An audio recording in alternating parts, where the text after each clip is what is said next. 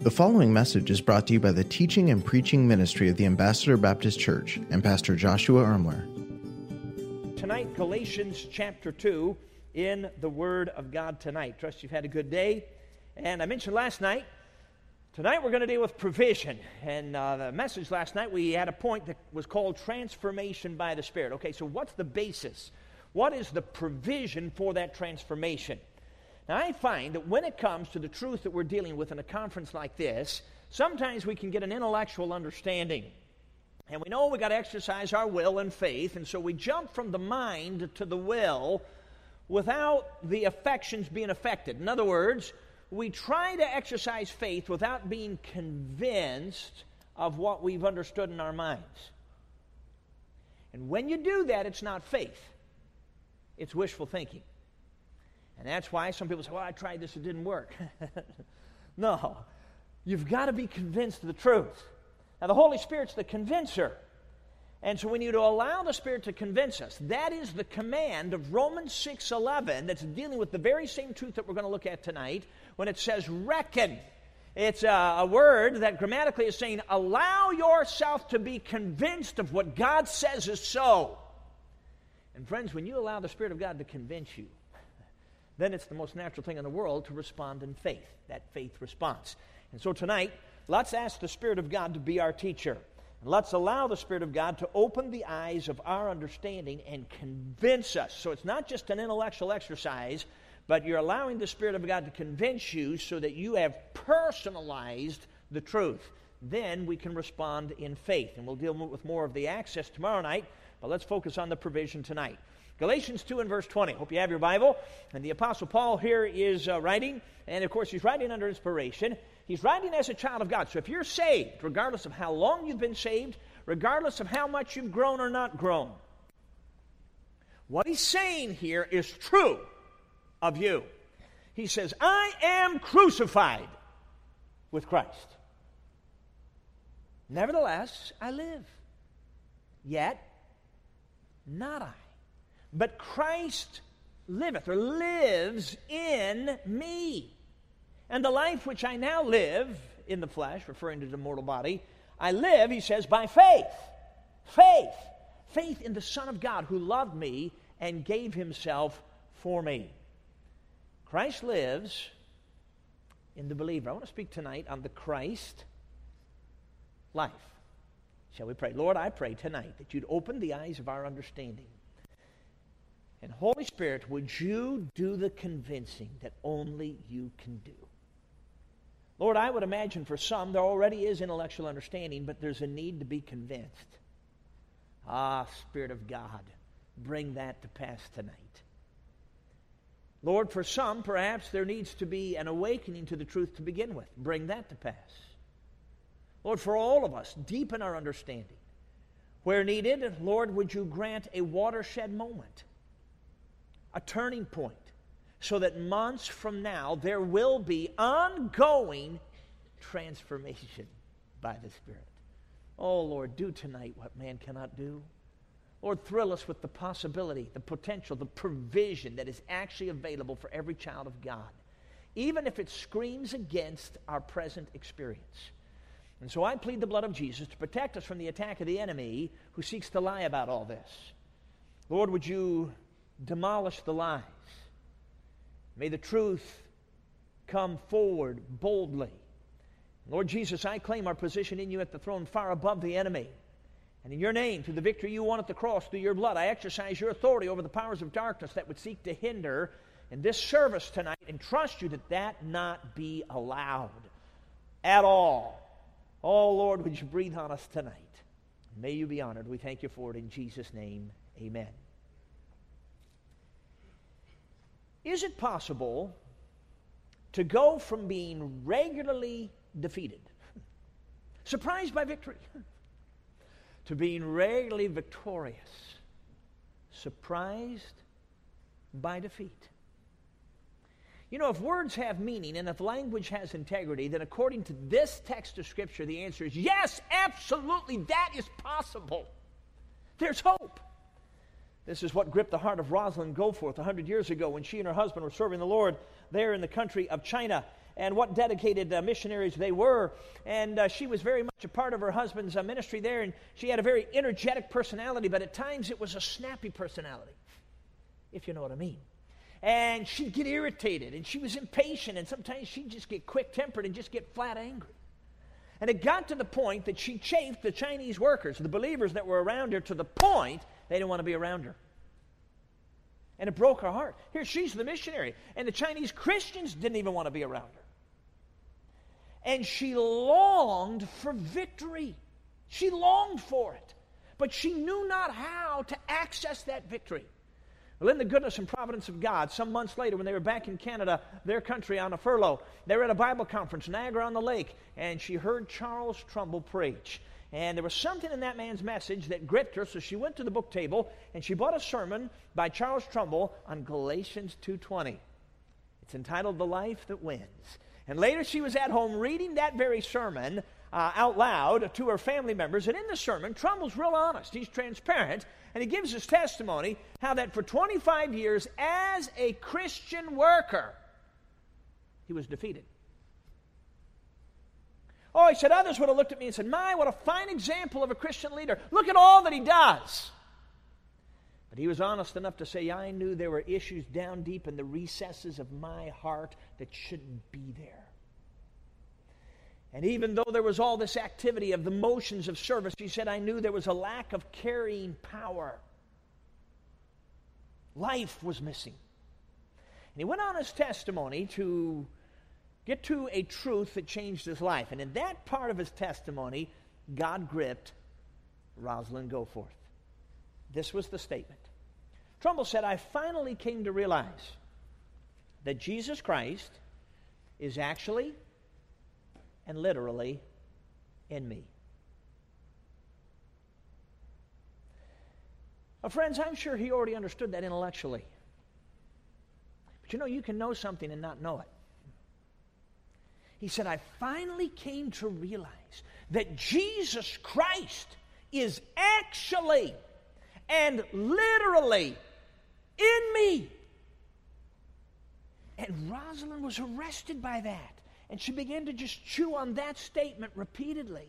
I finally came to realize that Jesus Christ is actually and literally in me. And she said, the more she thought about it, the more excited she got as she began to realize wait a second, Jesus is an all sufficient Savior.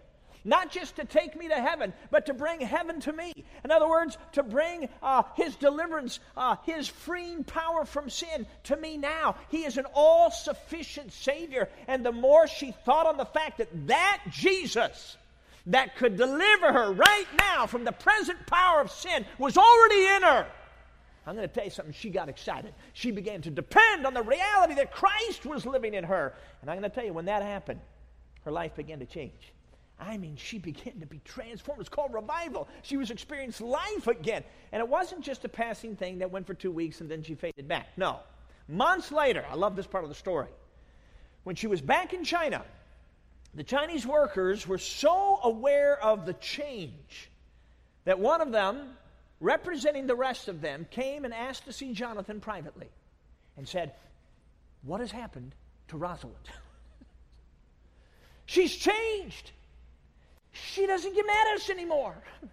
She's not irritable anymore. What happened? In fact, the Chinese workers that didn't want to be around her anymore now all wanted to be around her. You know why? Because they wanted to be around Jesus. And friends, that is the Christ life. That is the reality of the spirit filled life, where the Spirit fills you with the life of Jesus Christ. And friends, that is the provision in essence. Now let's go into the detail of this particular text of Scripture. You see, since Christ lives in the believer, in you as a child of God, then you and I must by faith experience His victorious life. But what makes this possible? What are the details of the provision? I want us to see tonight from this text of Scripture four truths. Number one, crucifixion. Paul says here under inspiration, and it's true of you if you're saved, I am crucified with Christ. Okay, crucifixion. Now, crucifixion is all about death. Quite frankly, a gory death, but it's about death. So it says here, I am, or I was, crucified, or I have been crucified with Christ. Now that begs some questions, don't you think? So let's ask them. The first question is what part of you got killed? if there's been a crucifixion, somebody died. And it says, I am crucified, or I have been crucified with Christ. So, what part of us got crucified? What part of us died? What part of us got killed? I want you to think with me. Physical death is when your soul is separated from your body. That has not occurred for those in this audience. And uh, right now, we've got live bodies. That could become suspect if I preach too long tonight, but right now, we have live bodies in this audience. So the soul is still connected to the body. You know what that means? We're not talking about the soul or the body. There's only one part of you left that could be referenced here in this text, and that is your human spirit. This same phrase is articulated this way in Romans 6 and verse 6. Knowing this, that our old man is crucified with him. All right, so here it says, I am crucified with Christ. But in Romans 6 6, it gets specific and says, knowing this, that our old man is crucified with Christ. So your old man's not your dad. Your old man is your unregenerated human spirit. Because again, physical death is when the soul is separated from the body. That has not occurred. Okay, so the only part that that old man could be referring to is your unregenerated human spirit. Now, to help us understand this, uh, I want us to uh, go to uh, the PowerPoint here and get a, a, a, a mind's, a, a, a picture in our mind of what we're talking about. You see, we are made up of body, soul, and spirit. And so there we have it in the unregenerated condition, uh, our, our center core, our human spirit that is unregenerated, is there referenced as the old man. So that's the part that gets killed. Now, if death, if the essence of death is separation, then we have to ask a second question What union is getting separated? So let's understand this. Prior to salvation, in the immaterial part of us, not only is there this unregenerated human spirit, there is an old master. The sin principle. The old master of indwelling sin. What Romans 7 describes two times as sin which dwelleth in me. Now listen carefully. We're not talking about sins, as is emphasized in Romans 1 through 5. Actions, uh, thought, word, deed kind of stuff. We're talking about sin singular, which is what you find in Romans 6, 7, and 8. Sin which dwells in us. Okay, that's what's being pictured here in the unregenerated relationship uh, or, or condition, you have a relationship in the immaterial part of you between your old man, your unregenerated human spirit, and that old master of indwelling sin. And notice, God's on the outside.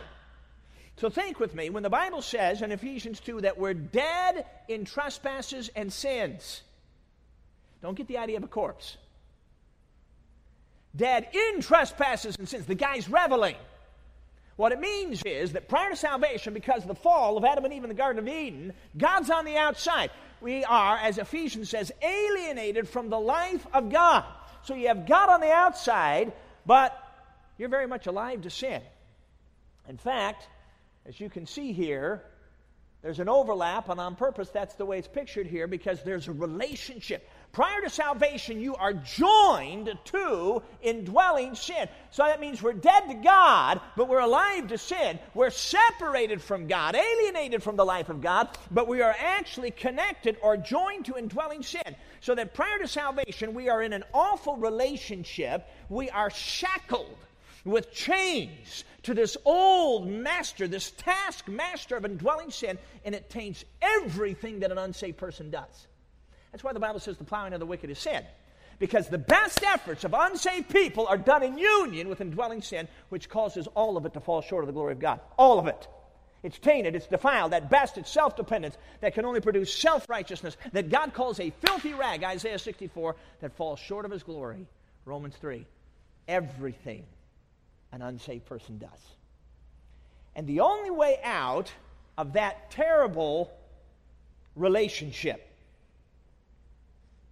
is death.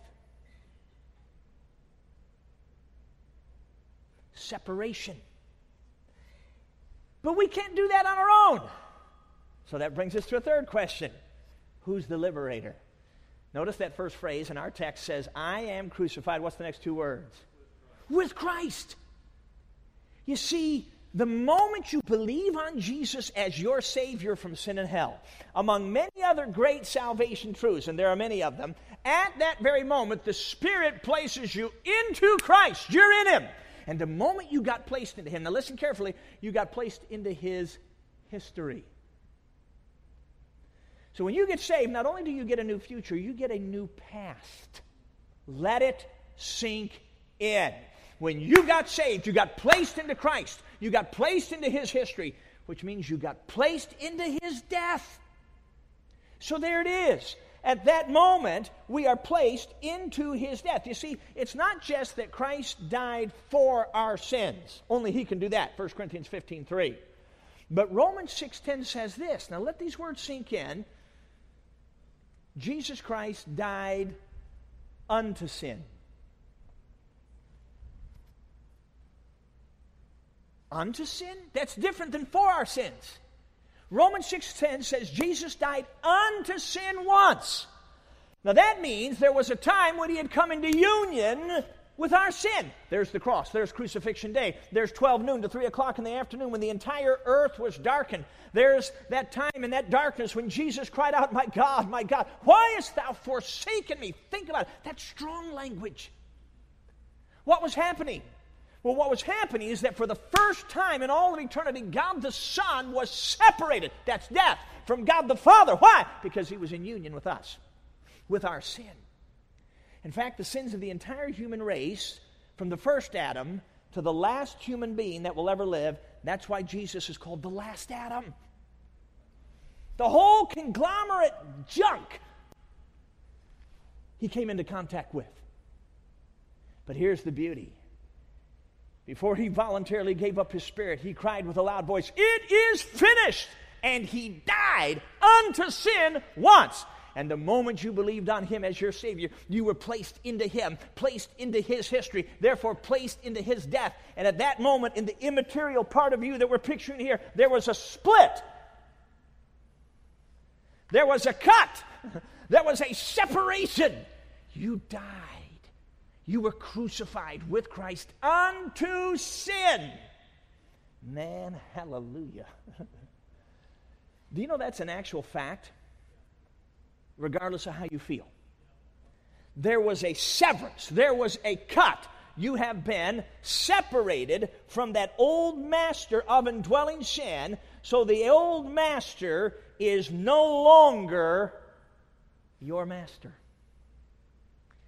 Now, We'll see in a moment that the old master still operates, seeks to operate in your soul and body level. But what I want you to understand is that right there, there was a cut. You're no longer chained. You were unshackled. You were set free. You were freed from sin, Romans says. You were liberated. You got separated. That old master can come back and assert his power, but he has no more authority. You're not chained to him anymore. He is no longer your master. You were severed from indwelling sin. So, there's our first truth crucifixion. Let's go to a second truth creation. The text says, I'm crucified with Christ. Nevertheless, I live. Yet not I, but Christ. All right, so let's talk about this part of it creation. Let's ask some parallel questions to the questions we asked on crucifixion. On crucifixion, the first question we asked was, What part of you got killed? So now let's ask, What part of you got raised? And the answer is, The part that got killed. you see, when you were placed into Christ, you're placed into His history, therefore you're placed into His death, and you're placed into His resurrection. So you're raised with Christ, the new man, and at that moment, in that resurrection, where the old man dies with Christ and is raised the new man, there is the creation of new life. You see, that part of you is what we're talking about. So we're not even to the point yet of the Holy Spirit moving in. We're talking about the old man dies with Christ and is raised the new man. Now, I want you to think with me. That means the old man is gone forever. Now, the old master's still hanging around, though we're not chained to him. We'll see that in a moment.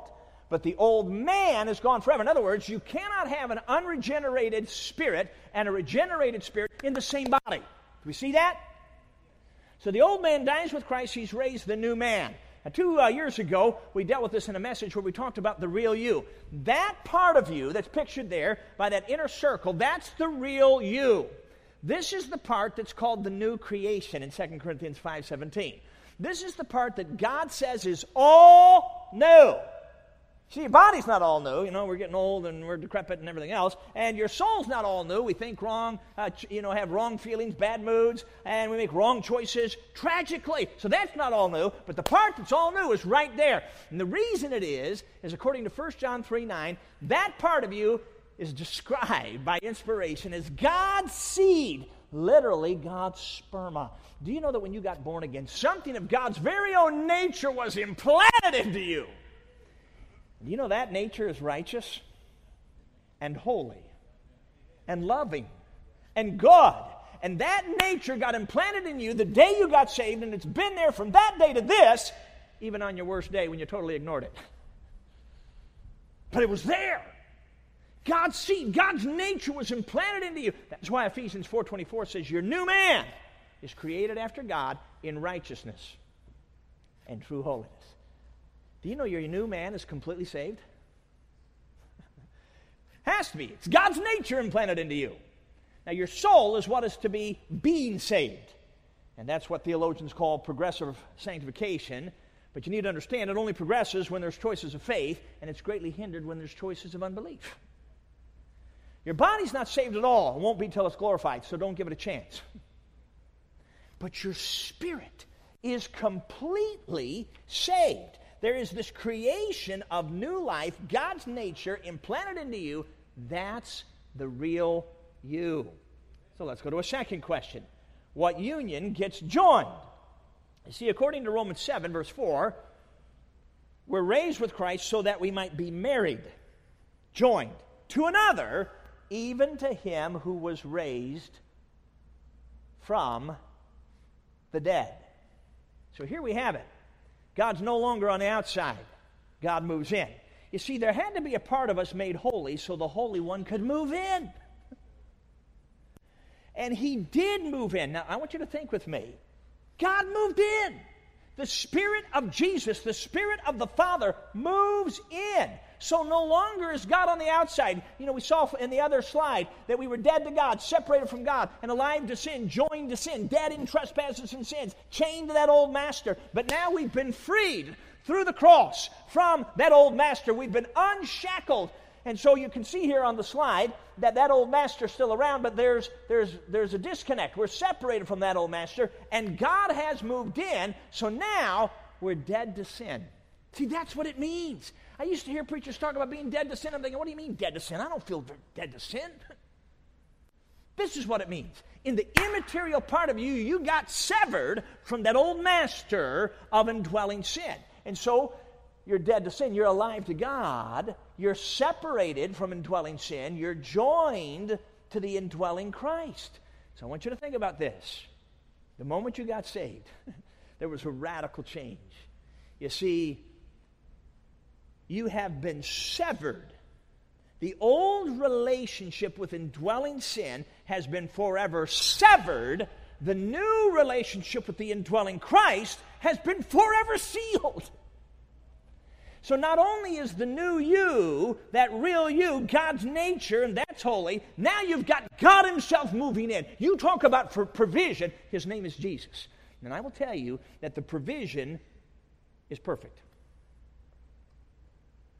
It has to be. His name is Jesus. You see, there is a sinless provision. Now, I'm not teaching sinless perfectionism because sadly, we're very imperfect at accessing the provision. But I'm telling you, friends, the provision is perfect. God's nature got implanted into you. That's righteous and holy. And then the Holy Spirit moved in. There's the fountain. So there can be a filling and an overflowing. That's how it all works. So not only is there that creation of new life in the new man, there is the creation here of a new union, a new relationship. That old relationship with indwelling sin is forever severed. The new relationship with the indwelling Christ is forever sealed. So, who's the life giver? Well, obviously, his name is Jesus. Now, think. The Christian life, we often use the phrase, the Christian life, but we often misuse it. We use the Christian life to mean a certain set of doctrines and a certain set of moral actions.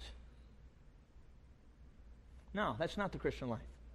The Christian life is a person, a life. And his name is Jesus.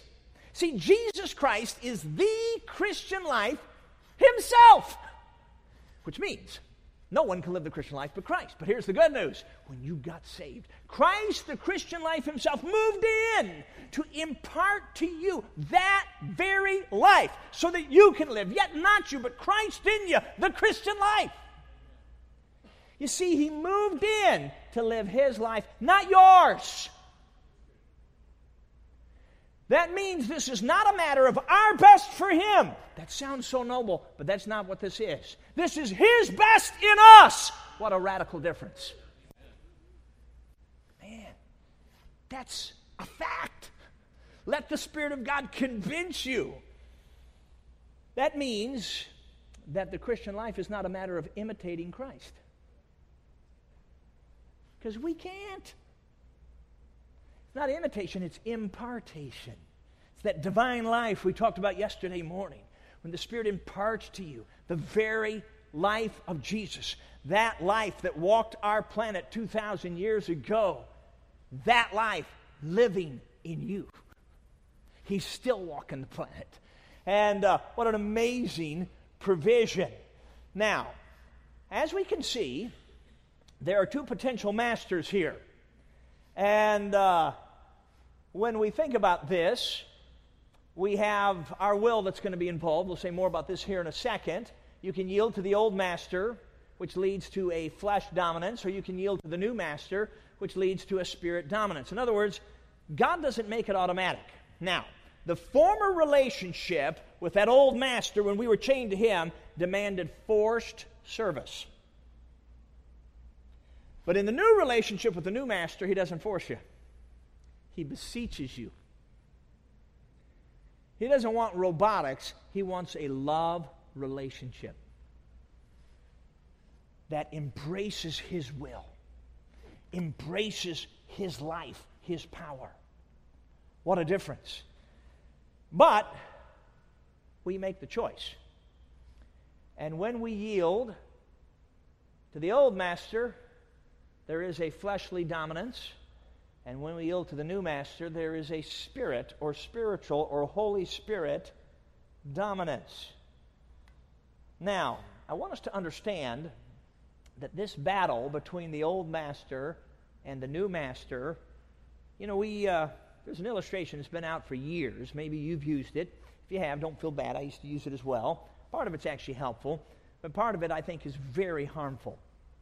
The illustration goes like this We talk about these two masters, or what Galatians 5 puts it generally when it says the flesh lust against the spirit. In other words, the flesh, where that old master seeks to operate, uh, uh, yearns against the spirit and the spirit against the flesh. So we are aware every day of our lives of a battle between these two masters. Are you, are you with me? A battle between our flesh and our spirit. Okay? And the illustration says it's like two dogs. Whichever one you feed the most or whichever one you favor the most, that's the one that wins. Now, the part of the illustration that's helpful is yes, you and I obviously make choices, and that makes a radical difference. But the part of the illustration that I think is very harmful is that do we not, in our mind's eye, picture two dogs the same size? And just think about it. And I don't know what yours look like, but mine are big. The problem is they're both the same size. And if they're both the same size, that means they're equals. And if they're equals, then part of the time it's going to go this way, and part of the time it's going to go this way. And if you buy into that, you're set up for defeat before you ever get started.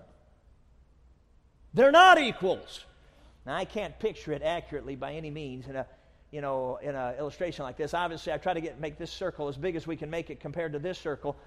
But going back to the two dogs, not even a Chihuahua versus a Rottweiler would give us an accurate picture. You know, Chihuahuas are little dogs. They're yappy. Forgive me if you have one. they make a lot of noise, but they're small. but not even a Chihuahua that can make a lot of noise compared to a Rottweiler gives us the right picture. Because on the one hand, yes, we got the flesh, where that old master seeks to deceive and seeks to operate in the soul body level. But on the other hand, we have the spirit part of our being. Now, you may ask, well, is that your regenerated spirit, the new man?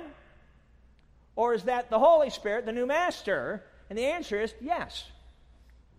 You notice the dotted line that rep- as representing what we find in 1 Corinthians 6 17. He that is joined to the Lord is one spirit. Just like husband and wife, one flesh, here you have regenerated spirit, Holy Spirit, one spirit. And friends, that spirit is the spirit of the risen Christ. Romans 7 4, raised so that we might be married to another, even to him who was raised from the dead. So it's the triumphant Jesus who now sits on the throne, far above all principality and power. It is the spirit of the divine, conquering, victorious Jesus that moves in and joins our spirit. And friends, when we yield to him, when we trust in him, it's a done deal. The chihuahua of the flesh does not stand a chance. Now, if you take this diagram in your mind's eye and turn it flat, it would look like a line. Are you with me? okay. How many of you remember Slinkies? this is really dating myself. Slinkies. I remember when Slinkies were new. uh, but you know, if you take this and turn it this way and lift up the outer edge by yielding to your flesh, it would look like the left side of this you take the inner part and hold it up, then it looks like the picture on the right. Okay, so the carnal Christian is the guy who's yielding to the flesh. And so there's a old master dominance here. He's not our master, but when we yield to him, this is what it looks like. And what happens is, is who we really are in Christ gets hidden. You know, the Bible says in Colossians 1.27, Christ in you, the hope of glory. When we walk in the flesh, God's glory is hidden. We rob God of his glory. When we make fleshly choices and we indulge the flesh and pamper the flesh. Remember what we saw yesterday morning in Galatians 5. The works of the flesh are manifest. In other words, this isn't foggy. No, they're evident. They're obvious. Adultery, fornication, that's sexual sin of any kind, uncleanness, that's all the junk and indiscretion and, and, and compromises that lead up to all the other stuff. And on and on we can go. And God's saying, look, it's obvious if that's what's going on, don't call yourself spirit led. There's no way. You're in the flesh. And you are veiling who you really are in Christ. Are you with me? But when you yield to the Spirit, now that inner part of us is held up to where God intended for it to be, and that part is ruling over the soul and the body. Now that brings us to our third truth counteraction. We've seen crucifixion, creation, now counteraction. You see, it says, I live, yet not I, but Christ lives in me. And friends, when that part is manifest, when that provision is manifest, as I said a moment ago, the chihuahua of the flesh doesn't stand a chance. In other words, the life of Christ overcomes anything before it. He said, Be of good cheer, I have overcome the world. That's where we ended last night. He is the overcoming life. He is the provision to overcome the world, whether it be the legalism, uh, worldly religion, or whether it be the license, worldly irreligion. Jesus is the one who overcomes the world. Romans 8 2 puts it this way For the law of the Spirit of life in Christ Jesus hath made me free from the law of sin, that old master, and death.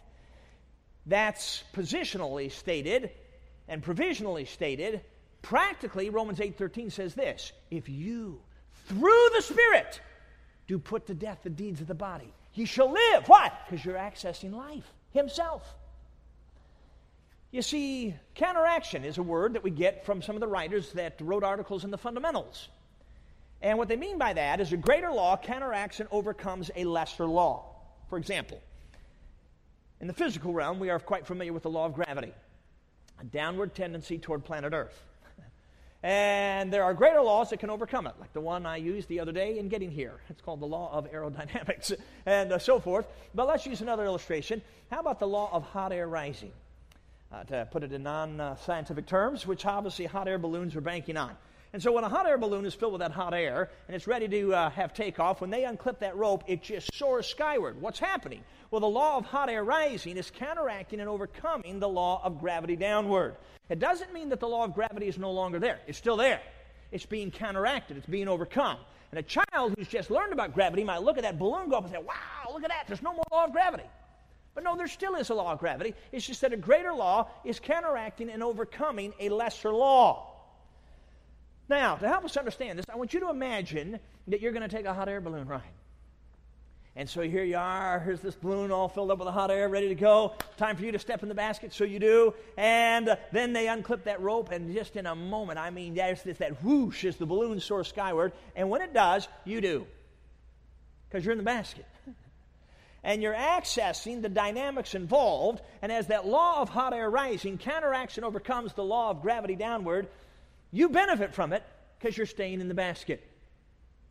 Now, suppose you're taking the ride and it's a beautiful day and you're, you're enjoying uh, California and, and you're looking down and you see the church, you find your house, you're just enjoying all this. You look at your watch and say, wow, you know, I've been in the, I've been in, a, I've been in the air now for an hour. You know, never in my life have I been suspended in midair like this for 60 minutes. You know, you get a little cocky. I don't think the law of gravity has any more power over me, and so you boldly step out of the basket. And as you plunge downward toward planet Earth, you realize, you know what? Uh, the law of gravity is still out there. So, what's the key? Stay in the basket. Keep depending on the basket. Can I word it this way? Keep abiding in the basket. Why? Because every moment, not just some or even most, but literally every moment you depend on that basket, you access the dynamics involved, and as that law of hot air rising counteracts and overcomes the law of gravity downward, you benefit from it because you're staying in the basket. Now, let's make the illustration, the analogy, and I hope you're miles ahead of me. The law of sin is like the law of gravity constant downward tendency. Did you feel it today?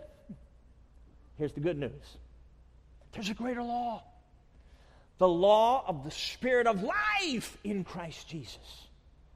There's the greater law. In our illustration, the basket is parallel to Christ because we are commanded in John 15 to abide in Christ, to stay in the basket. And when you do, when you depend on Christ, His leadership, His power, as we talked about on Sunday, then what happens is you access the spiritual dynamics involved, and there's a spiritual lift. There's that supernatural lift that we talked about Sunday morning. And uh, that law of the Spirit counteracts and overcomes the law of sin and frees you, and you experience the freedom, the victory of His victorious life. See, that's what happened to Rosalind. She started accessing Jesus, and guess what? He wasn't irritable. That's how it works. You access Jesus, he thinks purely. You access Jesus, he doesn't have addictions. Are you with me? You see, you've got to access Him. And over time, old bad acquired habits can be replaced with new good acquired habits through the habit of faith and thus the experience of grace. And friends, what happens here, you begin to experience revival, transformation. That's how it works. You're accessing the holy life Himself. See, it's the spirit filled life of His holiness and His service. It's Him. He's the power, He's the goal. It's Him. And it all comes right, outright, because He never violates Himself. He's never going to violate the law, He's never going to lead us to the flesh. No, it's Him. Now, if you're not careful, if you experience that victory, you can get cocky. If, especially if you experience it for a long period of time. I've had guys say, you know, I've experienced victory over a certain sin that I didn't know was possible this side of heaven. One guy said, he said, for the last six months, I have experienced victory. He said, I never thought I could see this this side of heaven. And that's glorious. But if you're not careful, you can get a little cocky. and you can think, you know, I've had such victory. I, I don't even think that the law of sin is even out there anymore, and you just stepped out of the basket. As you go plummeting back downward. By the way, the higher you soar, the farther you have to fall. Kind of a scary thought. So, what's the key? Stay in the basket. Stay in the basket. Keep depending on Christ. Keep abiding in Christ. Because every moment, not just some or most, but literally every moment that you abide in Christ and you depend on Him, you depend on His leadership, His power, you access His life, which easily counteracts and overcomes the flesh and the world. There's the overcoming life. His name is Jesus. You access Him. And friends, when you access Him, that's when there's that victory. Now, before you understand this, in other words, if you've been saved for any length of time at all, and you've never understood what I just mentioned here in these last few minutes, you've probably experienced it. Undoubtedly, you have. This is why some people, when they get saved, like a George Minsick, they have certain sins that fall off immediately. Over time, he got victory over heroin. That took two years. But nonetheless, I gave you that story, and so forth and so on. What's happening is, to get saved, you've got to look at Jesus. And some people keep looking at Jesus. You know what that is? That's staying in the basket. And so, as long as they're trusting Jesus, he doesn't have all those bad habits, and so they fall away. But if you stop looking unto Jesus, down you go. But even at that, are there not those moments when you're just out there in the wilderness wandering and you're thinking, oh, Lord, I just can't go on like this. God's got to do something. You know what that is? That's faith. you got in the basket and there's a supernatural lift, and you think, wow, I had victory. Man, that's a shock. See, regular defeat, surprised by victory. But because you don't understand what's going on, then we're prone to wander right out of the basket. Down we go, and we think, okay, now I'm back to my defeat again. I don't know why I had that blip of victory yesterday.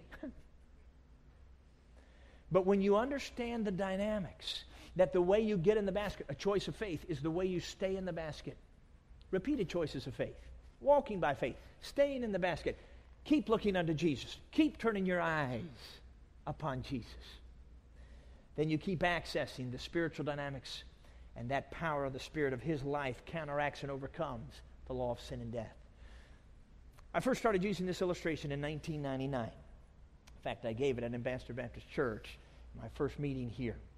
And uh, when I first started using this illustration, my wife said to me one day, she said, You know, John, if you ever go on a hot air balloon ride, I want you to know you'll be taking it by yourself.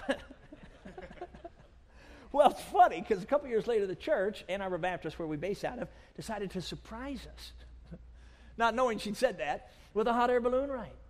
So the whole church is out to see this big event, man. We get there, and it was fascinating. The balloon was flat on the ground, and uh, uh, so they're doing this and doing that. So now it was time to get the balloon uh, blown up, and so they needed the hot air. They had all the ladies of the church come over and start talking. no, not really.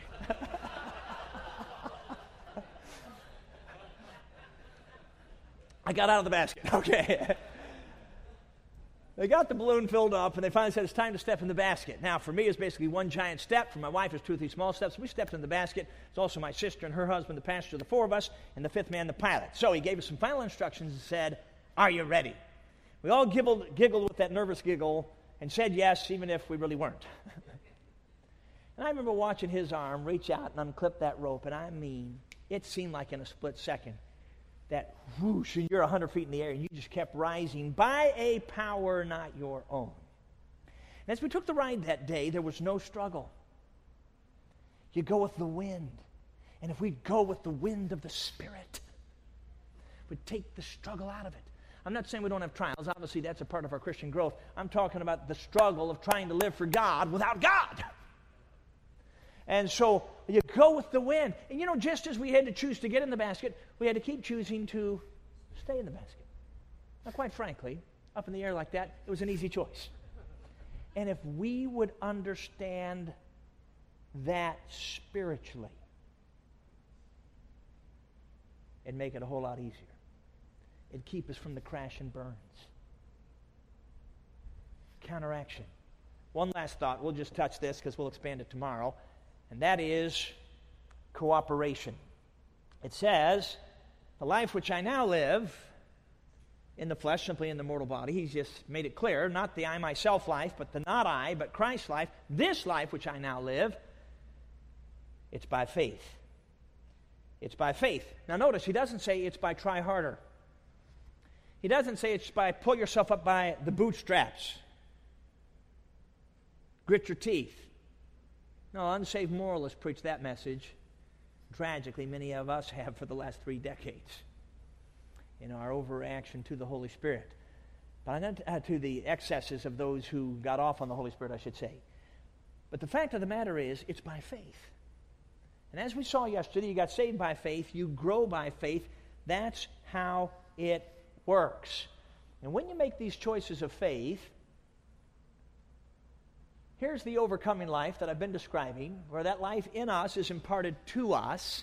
That would be experiencing His holiness. There's your love, joy, peace, long suffering, gentleness, goodness, faith, meekness, temperance.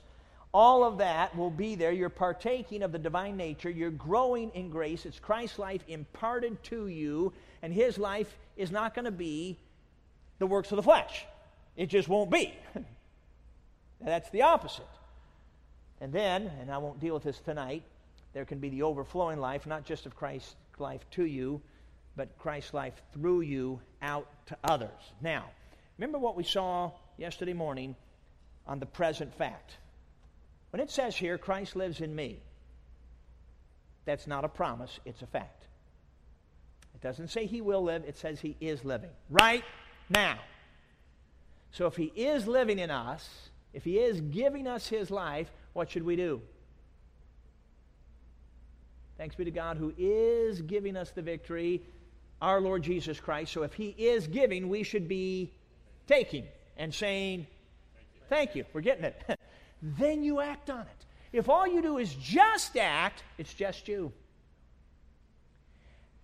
You know, let's say there is a, you know, uh, a picture that tempts you to think wrongly. Well, you can go like this in the flesh, but in your heart, you're still over there. Are you with me? That's not victory. That's striving in the flesh. But when you take his life, thank you, Lord, he frees you now to act on it so that when you look the other way, you're free from what you saw as if you didn't see it. That's victory. Same with patience, same with love. That's how it works. I remember after preaching on this one time at a conference, a dear lady was sitting in the back. I paused by her row because I could tell she was in deep thought just to see if she had anything to say. And she looked up with tears in her eyes and said, There's hope. Hallelujah, there is. Because of the provision of divine life, His nature implanted into us, His Spirit moving in to bring the very throne life of God into our experience. Tomorrow, Lord willing, we'll deal more with the access based on this provision. Thank you for listening to this message brought to you by the teaching and preaching ministry of the Ambassador Baptist Church. If this message was a blessing to you, please consider leaving us a review or sharing the message on social media. Thanks once again for tuning in.